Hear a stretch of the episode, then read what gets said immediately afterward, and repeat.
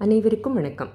சிலந்தியும் ஆனைக்காவில் திருநிழல் பந்தர் செய்து உலந்தவன் இறந்த போதே கோச்செங்கனானுமாக கலந்த நீர் காவிரி சூழ் சோனாட்டு சோழர் தங்கள் குலம் தன்னில் பிறப்பித்திட்டார் குறுக்கை வீரட்டனாரே அப்படின்னு அப்பர்த்தன் பதிகத்தில் கோச்செங்கணனோட முற்பிறவியை பற்றி சொல்லியிருக்கார். இவனை பற்றி தான் நேற்றுக்கு பார்த்தோம்.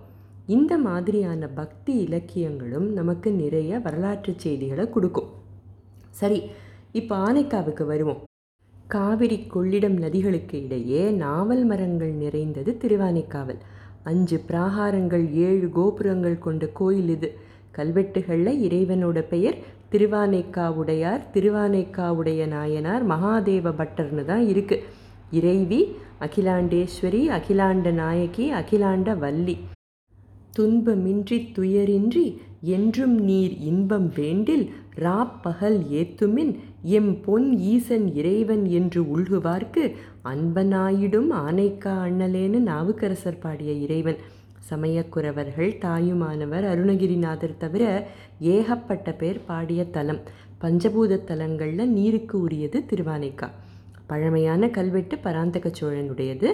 அதுக்கப்புறம் பிற சோழ மன்னர்கள் பாண்டியர்கள் ஹொய்சால மன்னர்கள் விஜயநகர அரசர்கள் மதுரை நாயக்கர்கள்னு ஏகப்பட்ட பேர் செஞ்ச திருப்பணிகளை நமக்கு எடுத்து சொல்ல கிட்டத்தட்ட நூற்றி ஐம்பத்தாறு கல்வெட்டுகள் உண்டு. விளக்கு தானங்கள் நிலக்கொடைகள் அணிகலன்கள் பாத்திரங்கள் பூஜைக்கான நிபந்தங்கள் இதை பற்றின கல்வெட்டுகள். திருவானைக்கா பக்கத்தில் தானே சமயபுரம் இருக்குது அந்த காலத்தில் இந்த ஊரோட பேர் கண்ணனூர். இதை தலைமையிடமாக வச்சுக்கிட்டு தான் ஹொய்சாளர்கள் ஆட்சி புரிஞ்சிருக்காங்க. சோமேஸ்வரன் வீர நரசிம்மன் வீரவல்லாளன் இந்த ஹொய்சால மன்னர்கள் ஏகப்பட்ட நிபந்தங்கள் கொடுத்துருக்காங்க. ஹொய்சால ராணிகளான பத்மாதேவி கோபாலதேவி இவங்களோட கொடைகளும் உண்டு. கிழக்கு கோபுரம் வழியாக தான் பெரும்பாலான நேரம் உள்ளே போவோம் இது கிபி பதிமூணாம் நூற்றாண்டில் மாரவர்மன் சுந்தரபாண்டியன் கட்டத் தொடங்கினதால் இதுக்கு சுந்தரபாண்டியன் கோபுரம்னு பேர். கட்டி முடித்தது ஹொய்சால மன்னன் வீரசோமேஸ்வரன் காலத்தில். இது கல்வெட்டு செய்தி. இந்த கோபுரத்தோட நிலை வாயில்களில் பாண்டியர் தம் இலச்சினையாக ரெண்டு மீன்கள் அதுக்கு நடுவில் செண்டுகோல் ஆகிய சின்னங்கள் இருக்கிறத இப்போவும் பார்க்கலாம். கோயிலோட நான்காவது திருச்சுற்றை கட்டும்போது இறைவனே ஒரு சித்தர் போல வந்து பணியாளர்களுக்கு திருநீற்றை கூலியாக கொடுத்தாராம். அவங்க செஞ்ச பணிக்கு ஏற்ற மாதிரி அது தங்கமாக மாறிச்சான். அதனால் இதுக்கு இன்னிக்கும் திருநீற்று மதில் அப்படின்னு தான் பேர். ஹொய்சால மன்னன் வீரசோமேஸ்வரன் காலத்தில் கண்ணனூர்னு சொல்லப்படுற சமயபுரம் விக்ரமபுரம் அப்படின்னு வழங்கப்பட்டு வந்திருக்கு. இதுதான் ஹோய்சாளர்களோட தலைநகராக இருந்திருக்குன்னு பார்த்தோம் இல்லையா?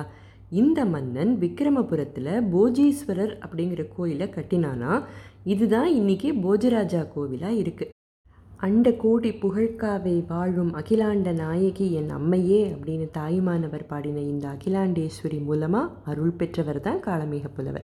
ஏகப்பட்ட பக்தி இலக்கியங்களையும் பல கல்வெட்டுகளையும் பெருமைமிக்க வரலாற்றையும் சொந்தமாக கொண்ட இந்த கோயிலை பற்றி தெரிஞ்சுக்க புரிஞ்சிக்க இந்த ஒரு மெசேஜ் போதாது. ஆனால் ஏதோ நம்மாலான சிறிய முயற்சின்னு வச்சுப்போமே. நாளை வேறு ஒரு தகவலோடு சந்திப்போம். முடிவில்லா தேடல் தொடரும். நன்றி வணக்கம்.